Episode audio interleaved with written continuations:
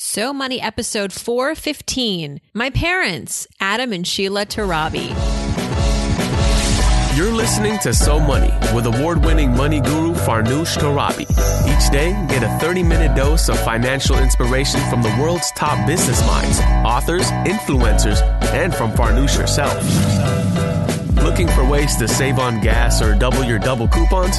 Sorry, you're in the wrong place. Seeking profound ways to live a richer, happier life. Welcome to So Money. So Money is brought to you today by Wealthfront. Wealthfront is the most tax efficient, low cost, hassle free way to invest. Now, many of you I know are interested in simplifying your investment strategy. You want to reduce fees. You want to work with a service that you trust and Wealthfront delivers. It builds and manages your personalized, globally diversified portfolio. To open an account, the minimum is just $500 and that gets you a periodically rebalanced, diversified portfolio of low cost index funds. There are zero trading fees, zero hidden fees, and advisory fees that are just a fraction of traditional advisors. In fact, Wealthfront manages your first $10,000 for free. To learn more and sign up, visit wealthfront.com forward slash so money. Welcome to So Money, everyone. Happy Wednesday. I'm your host, Farnoosh Torabi. It is May 11th, 2016, and it's a big day. It's the last episode of Follow the Leader tonight. We've come a long way since getting the job, shooting the episode, meeting all the entrepreneurs, editing the episodes, and now rounding out the series with Tracy Anderson, for those of you who aren't familiar with Tracy, she is the creator of the Tracy Anderson Method, a fitness entrepreneur who first established herself, made a name for herself as a trainer to the stars, namely Madonna, Gwyneth Paltrow. And now she is scaling her personal brand, her personal business, taking her fitness methods and her healthy eating methods to the masses. How does she actually do that? She's one person. She can't clone herself. Very interesting takeaways tonight, 10:30 p.m. Eastern Pacific on CNBC. Follow the leader. It's our last show, guys. So if you haven't caught it at all this season, maybe you'd want to catch this one. It's a pretty good one, I have to say. It's a female founder. You get to see me work out with Tracy a little bit. An experience I'll never forget. And this interview today that you're about to hear was an experience that I will never forget. And I'm actually pretty surprised that it took me this long to bring my parents onto So Money. You know, they've been one of my biggest supporters since, well, since day one, but particularly with this podcast, they knew how much it meant to me. They listen every day, they give me feedback. They're my biggest fans. And we talk about it on the show so often that who we are as people, especially when it comes to our values around money, our perspectives around money, our emotions around money, stem from childhood and often how our parents communicated over money and interacted with money. And so we talk about all of that with Adam and Sheila Torabi. They're here today, or as they go in Farsi or in Persian, Farouk and Shada. They changed their names. I finally get to the bottom of that in our official podcast interview today. And it was a blast kind of going all Barbara Walters on them. I didn't let them off the hook. I asked them why they fought about money when I was a kid. And believe me, that's the sort of stuff that really sticks with you for life, right? And I was a little scared to ask that question because I'm sure it brings up as many emotions for them as it does for me. But I really wanted to know. And more importantly, how did they reconcile those differences? And we, of course, talk about their immigration, the importance of education. My dad just got laid off, believe it or not, at 62. How's he dealing with that? All that and more, plus my mom's number one tip for a lasting marriage. My parents are celebrating their 38th anniversary this August. So here we go. Here's my mom and dad, Adam and Sheila Torabi. Mom and dad, welcome to So Money. It's uh, kind of crazy that I haven't interviewed you yet. I feel like you're very much already a part of the show because you created me. so every day, every day you are represented on this podcast in some way, shape, or form. Welcome to So Money.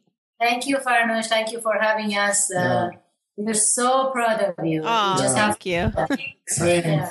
And, and selfishly, this is why I wanted you on the podcast so that you would just say nice things about me. No, I'm just kidding.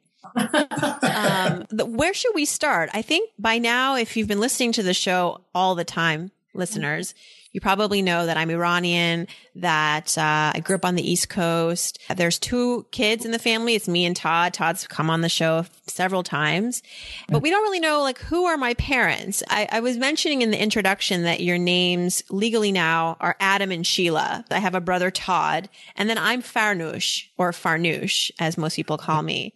So, do you ever get that question like, how come you guys changed your names? What was that decision all about? Why did I change my name? I think the reason why uh, I changed my name was I had this experience that every time I make a call and they ask me, what is your first name? And I have to basically pronounce the name. Farouk. Just take, take so much time. Uh, and then spell it. And then, yeah, it's like me at Starbucks trying to tell them what my name is. And I get Farah or you know, Fanush, no R. Yeah, it's it's a it's a bit of a chore. I get that. Did you did you feel like you did it also because you wanted to assimilate? Yeah, I want to make it easier for people to call me, and you know, and then you know, and also we wanted to blend in. Actually. Yeah, yeah. And, and, that that happened actually when we both became uh, American citizens. Mm-hmm. What year was that? Yeah, 1992. Okay, so I was 12 years old, right? Todd was born in 91 and you decided to give him an American name. I think that really represents because by then, how long you, you've been living in the country? Like 12, 13 years. I think that was really symbolic of where you, that journey had brought you, you know, that you have now a, a new child and you want to give him an American name. Do you really love America that much? you wanted to give him an American name? Yeah. And also, you know, your, your mom in particular, she, she really loved the name Todd. Yeah. Why, mom, why did you like the name Todd? Well, one of my friend actually, um, her, her son named Todd and I really liked him, liked yeah. him a lot. You admired him. Yeah. I know who you're talking about. Yeah. So he grew up to be a um, doctor, everybody. So just so you know, that's, that's what my mom admires. Well, it's a very, I mean, he, he looks like a Todd. I don't know. Sometimes you become your name, right? It's funny that Todd was a perfect name for him. Yes, it is. And Farnoosh is also a perfect name for you. Oh, well, do you remember I had a bit of an identity crisis growing up? I had a lot of different names that I was recycling. Like that's true. Ashley, that's- Tina, Christina. Were there, were there others? That's it. That I was think. it. Yeah. But you guys were so cool. I remember one time we moved to a new neighborhood and you were introducing me to the neighbors. And I think, mom, you came over to me and you're like, okay, what am I introducing you today as? What's your name today? I think I was, I was like 10 or 11. I was like, um, let's go with Christina. It, yeah, I remember that distinctly. And then I ended up staying, sticking with Farnoosh, Farnoosh, go figure. Yeah. Um, let's talk about your immigration. You know, you came to America in 1979, 78. Um, well, actually, when was it? I, I, I came in 1976. Okay. Your mom uh, came in 1978. I joined him in 1978. And then you had me in 1980. You had full intention to go back to Iran, but you didn't. Were you were you saddened by that? Were you were you kind of heartbroken that because the war broke out in Iran and it, things weren't well, I think there? Back in that time in 1979, because of the revolution, they asked all Iranians to go to the immigration office, and they did not extend anyone's visa Mm. Uh, in 1979. So I was at that time a graduate student and I graduated in 1980. So I could not stay in the United States unless I had a full-time job. And so I decided to go home. Mm-hmm. Mm-hmm. And and then uh, obviously when we went home, you know, the war between Iran and Iraq started, and um, and then I figured that that's not the place, you know, yeah. um, I can find a job and have a future. So we all decided to go back. Uh, so we returned in 1981. Mm-hmm. So your mom and you and myself were all in Iran almost more than 10 months. Yeah. And uh, so basically our yeah second visit was really back in 1981. Mm-hmm. Um, Lucky for us. Yeah. you know, so you you were living in Worcester, Massachusetts, where I was born. And did you see actually Worcester? There was a big article on Worcester in the New York Times Magazine recently because Worcester used to be known as the city of opportunity. A lot of immigrants would come there, working class, educated, this place where you could really accomplish the American dream. There was a really strong middle class there. Mm-hmm. Now, 35 years later, you're either really poor or you're really wealthy in Worcester. There's really a shrinking middle class, kind of like it's it's kind of a snapshot of kind of what's happening all across the country. And I thought it was really interesting that they chose Worcester because you don't no one really talks about Worcester, and it was like shocking to see them in this major piece of journalism. But did you like Worcester as Iranians in now in America during a very tumultuous political time? Did you feel welcomed? At the beginning, you know, I, I, personally had a lot of difficulty, you know, adjusting to uh, the environment and the culture there. But as I get, you know, closer and go to school and get to know people and have friends, then I started to actually like Worcester, you know. In fact, during uh, the Iran, uh, you know, American hostage situation back in 79, you know, all the professors in our department, the physics department, were really kind to me. They were even asking me, do you want to stay with us? You know, if you, you feel that, you know, you're getting Move with them. Yes. So I sort of really liked and enjoyed my, my time while I was there. So it was not really, I, I was really welcome, you know. Right. Mom, you didn't speak English for the first couple years. You were, you and I were learning English together watching Sesame Street. you remember that, right? yes, I do. Well, yeah, I mean, you tape recorded a lot of my voice, and I think, Dad, you had like one of the first video cameras in history. Worcester was a tough city, right? There was a lot of crime, and you were like really afraid of being in America, weren't you? This was a pretty scary place. You didn't speak English. Remember Stranger Danger? That was like all that we talked about. No, because I was overprotective of yeah. you. That's why, you know, I um, I didn't. Well, I was 19 years old when you were born. Remember that, right? And right. I was growing up myself. The thing is, because there I had no family, no relatives around us, and it was only me and your dad. Mostly your uh, responsibility was on me. Mm-hmm. So um, mm-hmm. the only thing I could do is just to make you afraid of things that I don't want you to be could get close yeah. to. That's all I knew. That's how I can protect you. Well, it worked, and it worked. It yes, worked. it, worked. still works. The fear of the fear of my mother in me. On this show, we talk a lot about what money represents. Mm-hmm. And a lot of that depends on your culture, your experiences. What would you say is the way that we value money? We talked about money pretty openly growing up in the household, which is not something that happens, I don't think, as much in like a traditional American household? It seems to me that in, in our culture, um, the, the, the money, the role of the money is just primarily to pay for necessities. necessities. And anything you get extra, you need to save. Mm-hmm. And I think most, uh, as a result, most parents, most kids, you know, they're brought up in that culture. They, they seems to be a little bit tight with the money. You know, they mm-hmm. always feel that the money is you have to have money for a day that you know you need it, emergency. So unlike you know, I see in the Western society, it's not like that. People uh, they go into they debt, they overspend, spend, yeah, and just spend it overspend. You know, so they. So in our culture, we always go uh, uh, basically spend below our means because there's like a sense of scarcity. Like you, we've yeah. experienced wars.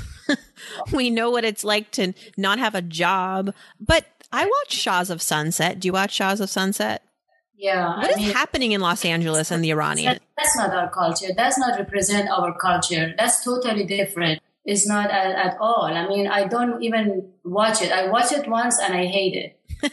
it just it's not us at all. I never experienced well, that. I mean, no reality show is a true representation of any. You know, it's an exaggeration. For, yeah, I mean, it's a, there's a reason it's on television. It's very entertaining. It's just unfortunately it's right. I think it, it's a bad representation. It's not it's it's fun, it's funny, but yeah, I don't like it when people who aren't familiar with other Iranians believe that that is how we live our lives. Right. Like you know, I was born in a very wealthy family. My parents were very wealthy, but I wasn't spoiled at all.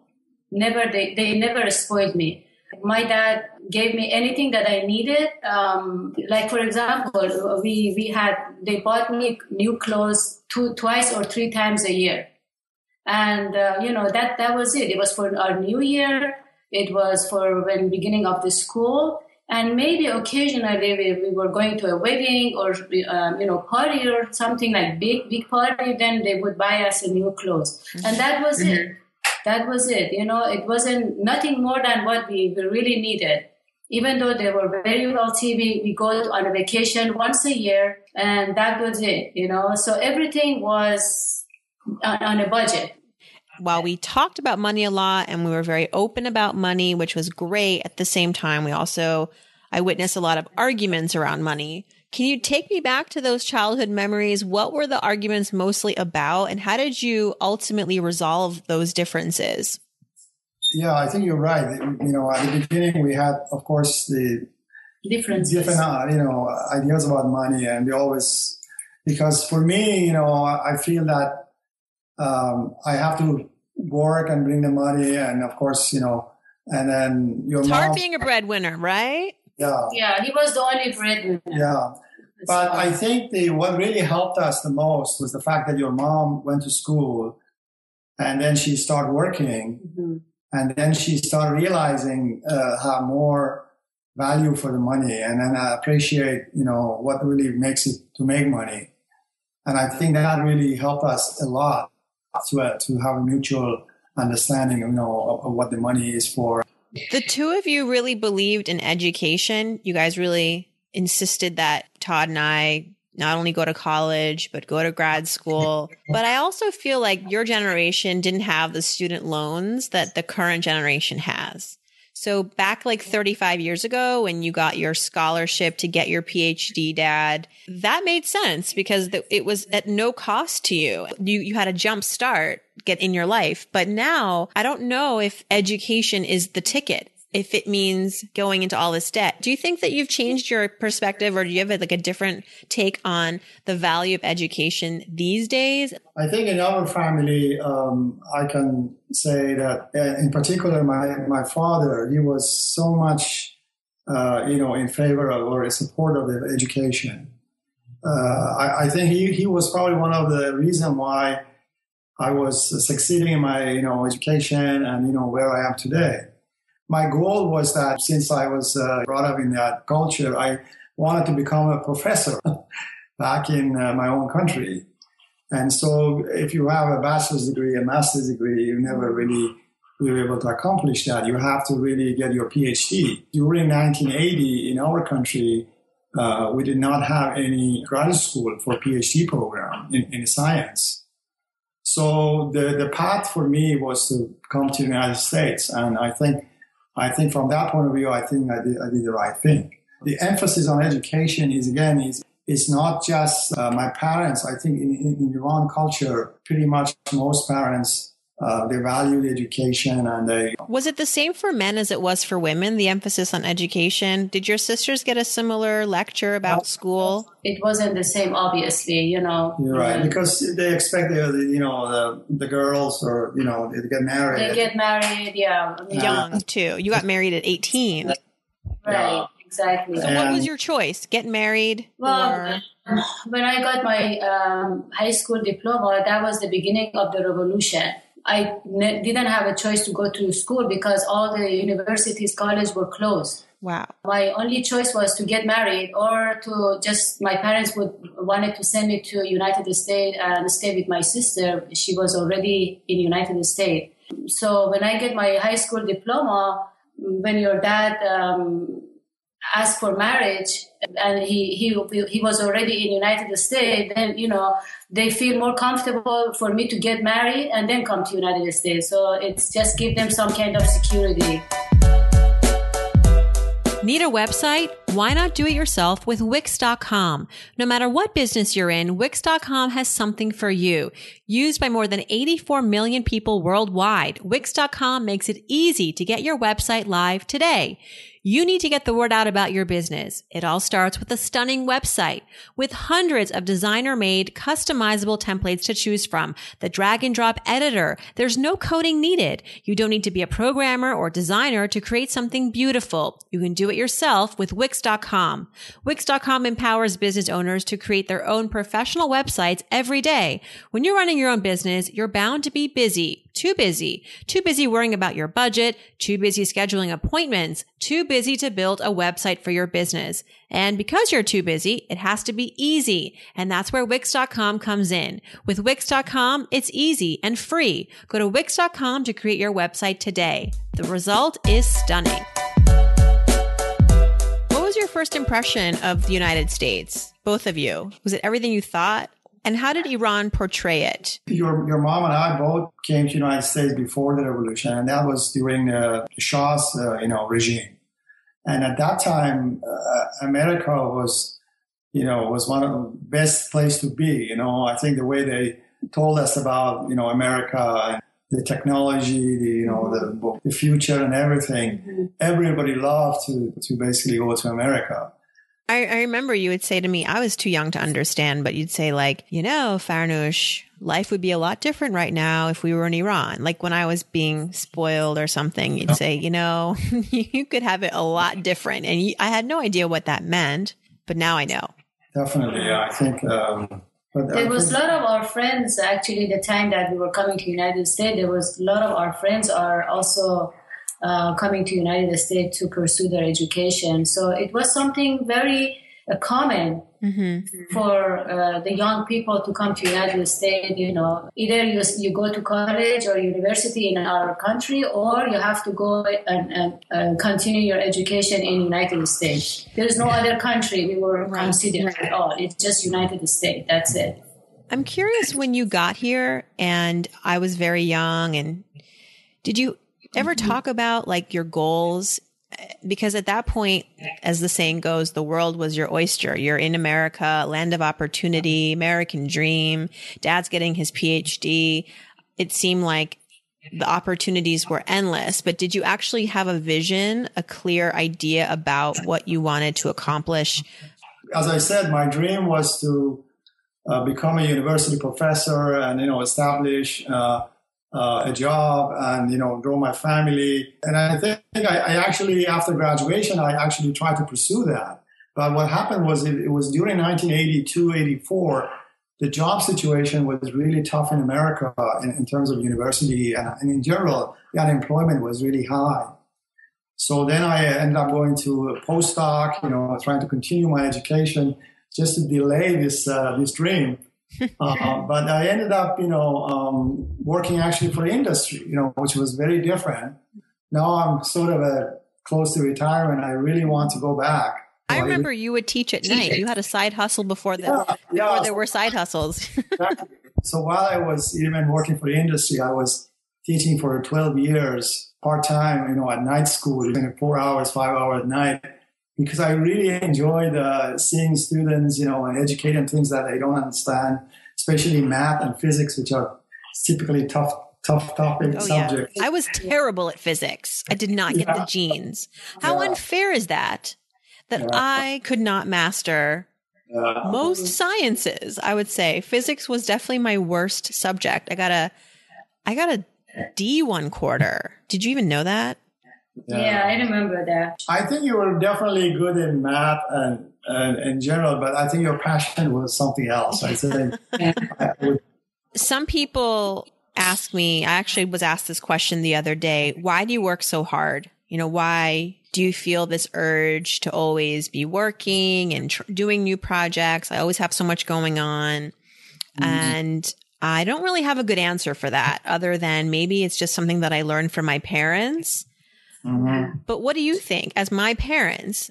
I think, you know, working hard, uh, at least based on what I remember, it, it runs in our family. Uh, I always see my father work after hours, work over the weekends. Uh, you know, he was a, a, accountant, you know, the CPA and chief financial officer of a telephone com- company.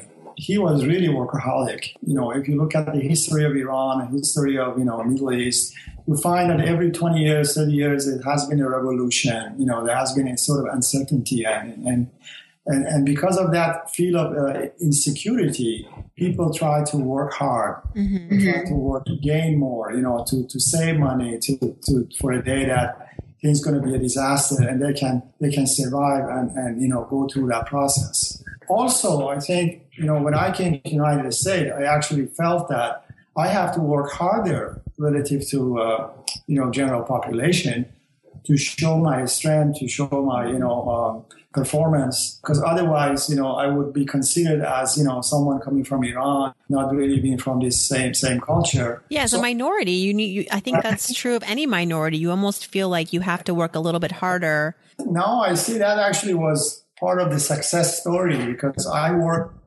for uh, you know American industry for 30 years. I never got laid off. Except you did. And that's my next question, which is I'm just saying it's a record. You know, working for straight 30 years. I know that's we should say that you got laid off recently, which is, you know, on the one hand, I think it's awesome because I've been laid off, mom, you've been laid off. I feel like everybody gets laid off at some point in their career. For me, it happened early on in my career. Mom, it was like midway through your career. Dad, you, you went 30 plus years and they didn't get to, they didn't, they didn't ask you to leave, which is uh, very impressive, especially in your industry, engineering, software during the 80s and 90s so much consolidation so much merger that people were getting laid off left and right. I remember one of dis- the distinct conversations i don't know what it meant at the time but i remember when i was growing up there was this term that kept going around the house which was the package Mm, yeah. and I was like, what's the package? I was like, get the package because th- maybe there's some toys in the package. Maybe it- like Yeah. I wanted the package. I was expecting like balloons and like toys because that's what package meant to me, like a birthday package or a gift. So I was very, I wanted the package, but of course now I know what that package meant. It was, it was, um, take the package or risk getting losing your job without a package. 62 years old recently unemployed for the first time. You've never like really had to look for a job in a long long time. What are you doing now? What, what's what's next? As as any change in life, you know, at the beginning you get shocked. You go through this cycle of emotion and acceptance and recovery. So I think uh, for me, I, I try to stay stay positive, and I think this is this this is giving me a, a new opportunity to uh, define. I'm in the process of thinking what I want to do, and uh, and hopefully, you know, I, I'm sure I I might be end up in a university job or or perhaps even back in the industry somewhere closer to my house. But I'm feeling good. You know, I, I I- I- needed mom this. told me that you're taking a data science class I'm taking a big, Big data. Uh, big data class Yeah, brilliant yeah. So it's uh, you know there are some missing in my still career and and credentials. I need to f- fill up those gaps, and I'm looking forward. Maybe I, I can work for extra more years.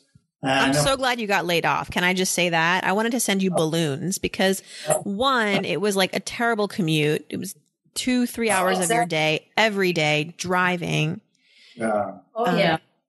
You you worked. You had a terrible boss, yeah. He was and lucky, Farnoosh. yeah, And not not everything is about money. Um, at, at this Right. stage of our life, right. um, you know, we have to work on ourselves, our health, you know, Yeah, just let go of whatever that is not important to us anymore and have a simple life. These are the things that right now is important to us. You know, I'm, I'm very confident that your dad definitely is going to uh, find a job and it, maybe he, he cannot, he, he won't make the same money as he did before, but that's okay. You know, as long as it makes him busy and makes him happy. don't be following her around, Dad, because she's got things to do. I She's got places to go, lunches to be had. Don't be sharing all the day with her. She wants you busy. Um, so you're so funny, Farnoosh. I love you. Oh my God. It's what I'm here for. Oh, you got it from your dad. You I got it from my dad. If you think I'm funny, which I'm not, my, my brother Todd is like the funniest person. I think, Uh, Todd, I mean, yeah. and he doesn't he doesn't like go around making jokes. But if you really spend Time with him, like his impressions, he does. He he actually left me a voicemail. I'm gonna have to make him do it again because I deleted. I lost my phone and I lost it. But he left me a voicemail pretending to be Barack Obama. Well, I mean, I really didn't think it was Barack Obama, the president, but I was like, this could be a really great trick that he could play on somebody else. But anyway, yeah, Todd's great, and I'm going to bring him back on the show because people are, people are missing Todd. They're like, bring him back. I want him back. Okay, this is not a financial question, but because you've been married, how many years now? Thirty eight years. 38 years. That's right. Yeah. Wow. So, Yeah. best piece of marital advice. To me, it's a sense of humor. One of us should have a sense of humor. Who has the sense of humor? Is it? It's dad, right? Course, your dad. Well, you you know what's good about you, mom, is that you're really easy to make laugh. I know. And so Yes. for people who are like not that funny but love to be love to be goofy, we like to be around people like you because you're always up for a good laugh. I Which always laugh at it. Even if they make fun of me, I always Yeah, laugh. you're a good sport. I am. all right, let's really quickly. This has been so much fun. I've learned a lot about you guys again. I've relearned a lot of things and I've learned a few new things. And I think it would be fun to finish the interview with how I end all my shows, which is I start a sentence and you finish it, the first thing that comes to mind. And either one of you can jump in and offer a offer a way to finish the sentence, okay?